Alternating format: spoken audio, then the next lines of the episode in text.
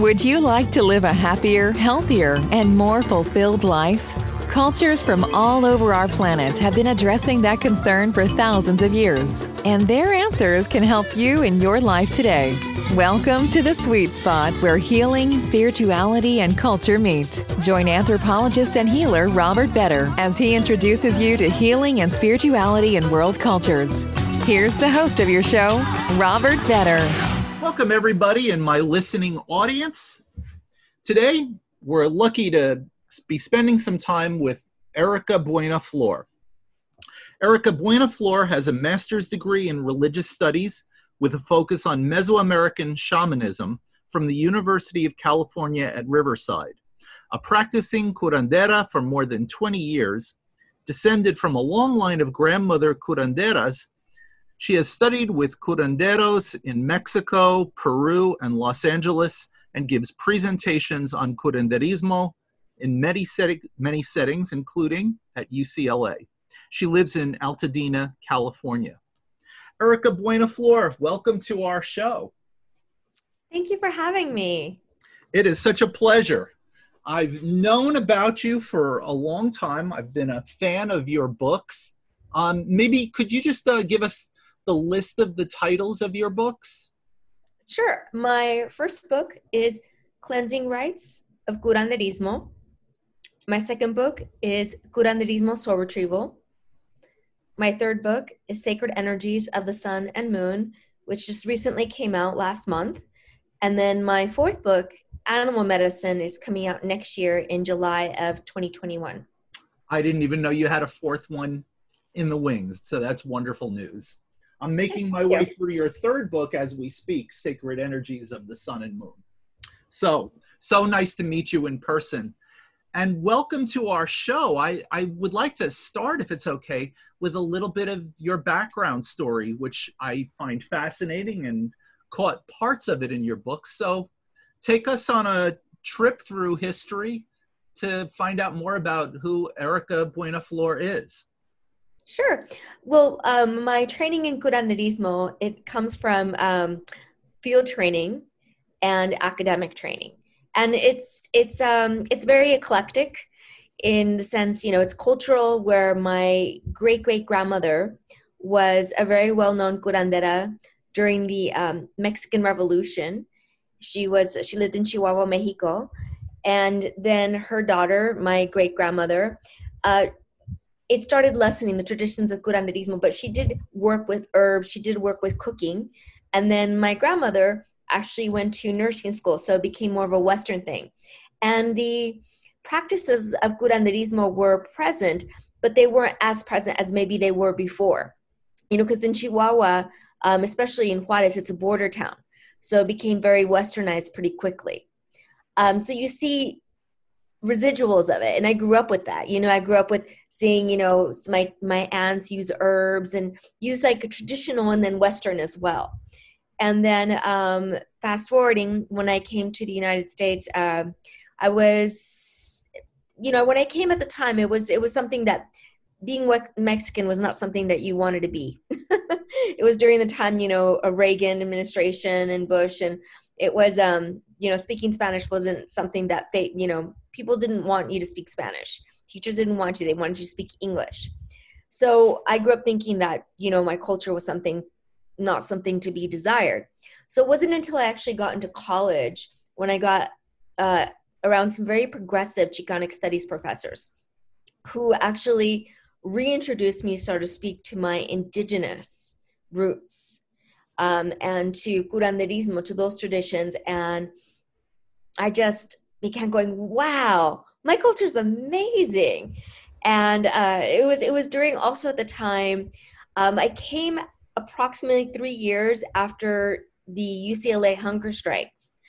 And it was a time where, uh, you know, a lot of the students and some of the professors went on a hunger strike so we can have a Chicanx studies department. And at the time that I went, they got the Cesar Chavez, um, they got the Cesar Chavez Center, but they didn't get a department just yet. So there were still a lot of walkouts, and I was, you know, it, it very much inspired me and it influenced me to become involved in social justice issues. So in my independent studies, so they got, you know, I, I was really happy and, and really enthused about my study. So I, I did well in school, and I got into a college honors program, got into a graduate program in my undergrad years. And I got to create my own program where I was studying economic globalization alongside curanderismo, you know, alongside traditional ways of healing and what that was doing, um, just transna- transnational economic globalization and what it was doing that to rural communities and communities and how we used to heal. So, um, and, and then I also was got involved very much in social justice issues. So I, that actually influenced my decision ultimately to go to law school. And, you know, and I did, and, um, but the universe had something else in mind for me. You know, my second year in law school, I, I missed my flight, and I met this very interesting gentleman who um, identified himself as a gringo, and he said he had some land there, and he knew some curanderos there, and um, and that just totally immediately got my attention. I said, oh, wait, what? So he actually introduced me to my first two set of mentors. Um, my first mentor was uh, Don Tomás and Barbara. Don Tomás, uh, he was, you know, your general uh, practicing curandero, where he did various forms of healing and limpias. Barbara was more traditionally trained as a sobadera. Um, and sobaderas, uh, sobad- what they do is it's, um, it's a shamanic form of acupressure and massage. And at the same time, they're, they're working to work out like different energies and clear them out at a cellular level. So after I met them, I, and I remember when I, one of my first sessions with um, Don Tomás, who did a limpia for me, you know, he asked me, he's like, yo, what are you going to do? You know, I'm going to law school, I'm going to be an attorney and do social justice. He just began laughing. He's like, you're not going to like it. And I said, uh, okay. He's like, you shouldn't do that. You're a curandera. You know, because he, I had told him that my, my great-great-grandmother was a curandera. And I, I just kind of looked at him and just got really silent, like, okay. And um, it didn't really, I mean, something like something struck. Something like really struck a chord at that time, but it didn't quite fully resonate at that time, one hundred percent. But nonetheless, it resonated enough. So for the next seven years, I actually was going down to the Yucatan um, for about four to six months, every four to six months to continue my mentorship with them. And then in two thousand five, uh, this was already at the time where I was an attorney. I was still a curandera mentee, and I was studying also various forms of healing modalities and energy healing. And I was doing yoga, various different kinds of practices too, while I was here in the States. And I was also teaching classes too in energy healing as well.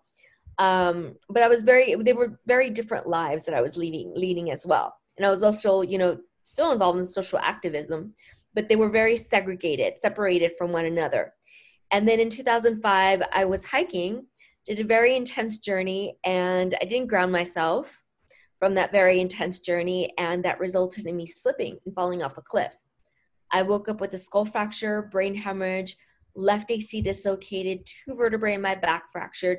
I completely shattered my coccyx, left leg I fractured in three places, right leg, knee down, all of my bone shattered and came out of my heel. I got severe osteomyelitis. Um, six weeks later, I lost half the bones in my right ankle. Um, They told me all these horrible things, that I wasn't going to be able to walk again. I was going to be, um, you know, if I did walk, because I had lost half the bones in my right ankle, it was going to be with some kind of assistance. And um, I was going to be in pain the rest of my life because my coccyx was shattered. There was nothing they could do. And I remember when I first heard most, I, and then there were other things that, that were there. There were other things that, that continued on too. Um, but when I first heard, my, after about three days after I became conscious, um, I remember that's when I decided to fully embrace my don, which is a term used in curanderismo traditions. It's a gift of healing from God. And I finally decided to embrace it and embrace myself, because I knew if I didn't, I was going to be handicapped the rest of my life. And um, I was in a wheelchair for almost a year.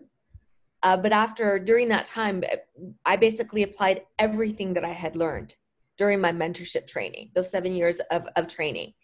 And I applied it on myself. And long story short, after not walking for almost a year, I walked with a completely normal gait in less than two weeks.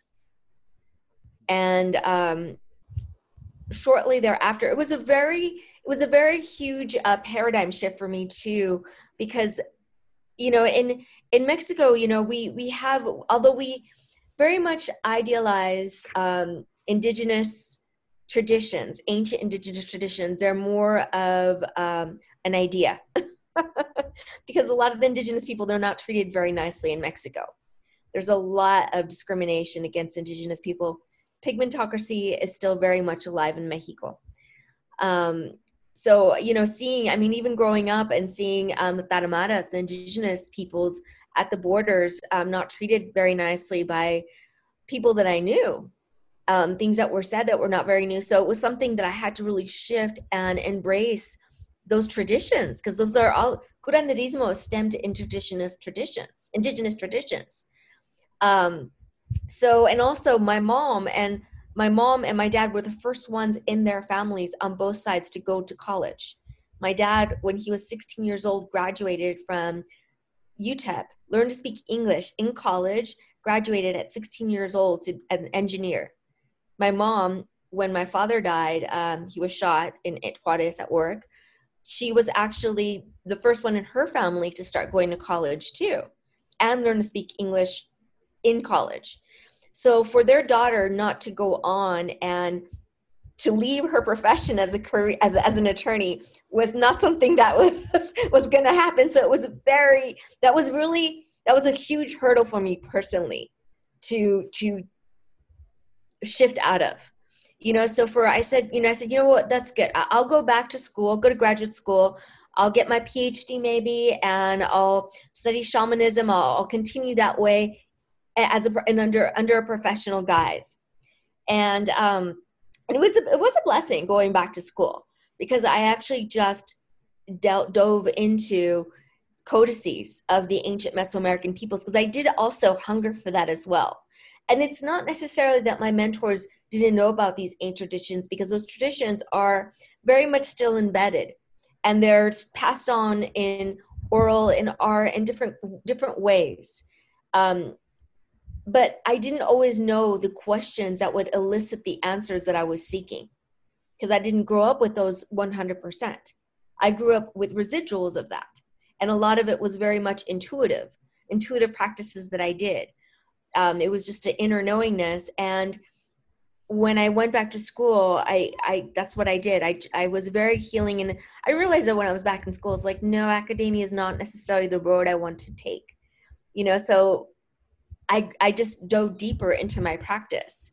And um, it was a beautiful thing, because afterwards, shortly thereafter, I fully one hundred percent, like it was a process, I fully stepped into my role as a curandera and embraced it. It took me about eighteen years to finally embrace my, myself as a curandera. And that was eighteen years of training and practice and various other things.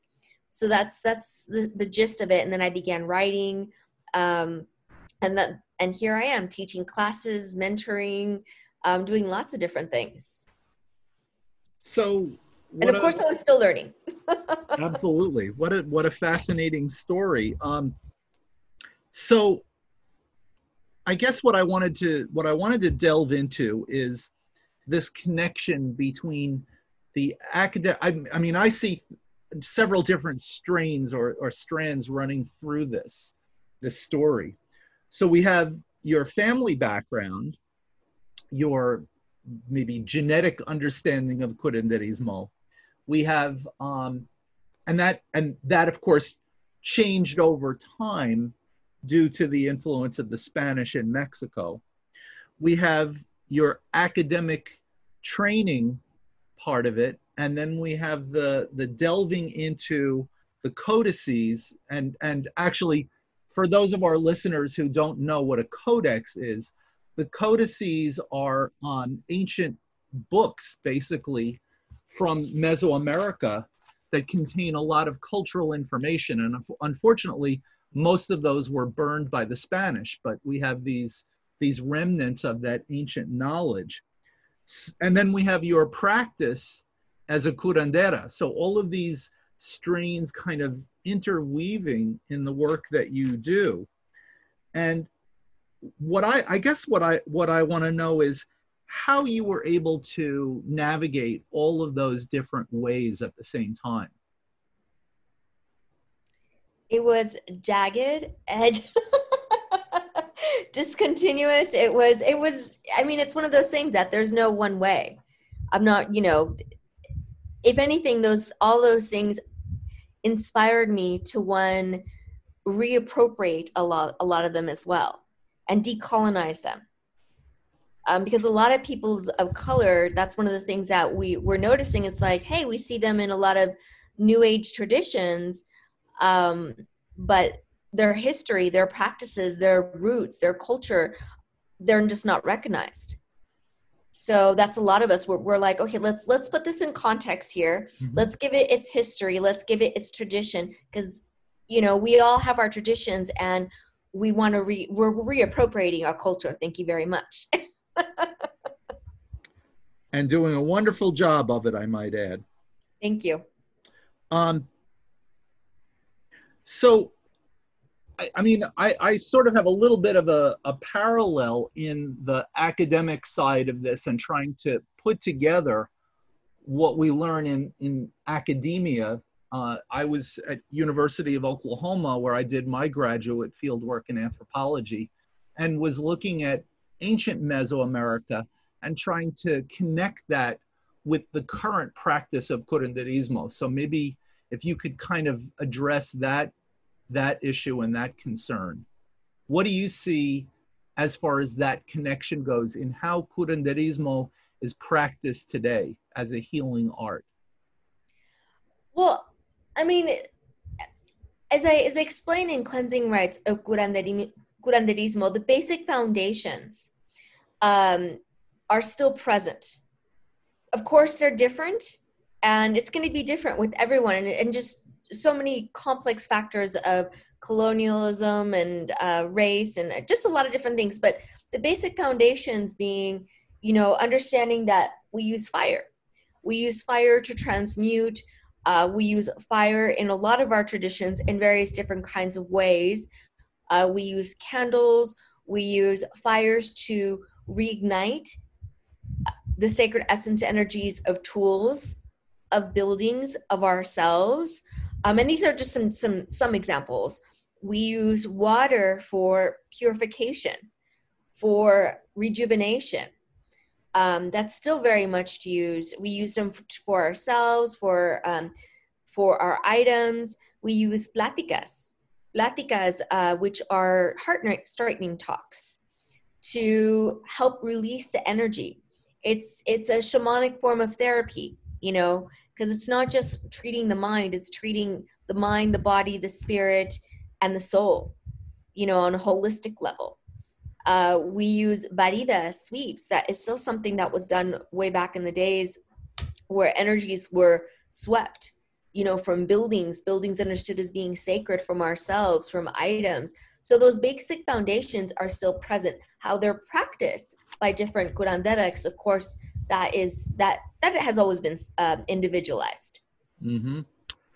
So let's talk about let's talk about curanderismo as I, I like to think of it as a, a spectrum, and you could go from one end of the spectrum, which is the very Catholic interpretation of curanderismo, and there's all the way at the other end of the spectrum, there are indigenous communities where we see little, if any, influence of uh, Catholicism or uh, even any kind of westernization. And then you have mestizo curanderismo in the middle with all kinds of variations.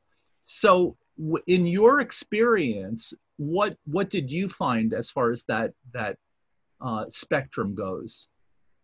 In terms of, well, not... in in terms of your own journey, you know, would, were you did you encounter the the very Catholic type of curanderismo? My my first teacher was very much from that end of the spectrum. Well, I mean, that's that's that's a there's a lot of a lot of um, a lot of things that are that are compounded there in your question. So I'm gonna just try to just kind of delineate them a little tiny bit. Sure. um, so. One thing in terms of my personal mentors, absolutely. You know, you see a lot of different influences of um, Christianity. You know, in, you know, they'll start talking, they'll start speaking to the indigenous deities, and then they'll mention our, you know, Our Lady Guadalupe, or they'll mention um, Jesus Christ, they'll mention God. Um, so in that way, yes, I mean, there's, there's so, it, it, and this is very different for, for every person and how they're recognized. And um, it reflects a lot of, again, how, how certain communities, because a lot of my mentors, they came from the, well, they came from the Yucatan. Two of my mentors were born in, um, in the Yucatan, and they lived all their lives there. So the dynamics are a little different there, being that the indigenous people of the Yucatan, they have been very resilient in keeping their cultures and keeping their traditions. Whereas, you know, like my, my grandmother, my family in, in the border towns in Chihuahua, not so much. So you see a lot more influences of Um, mestizaje, you know, the, the, the Spanish. So it depends on the territory and the region and the history of those places.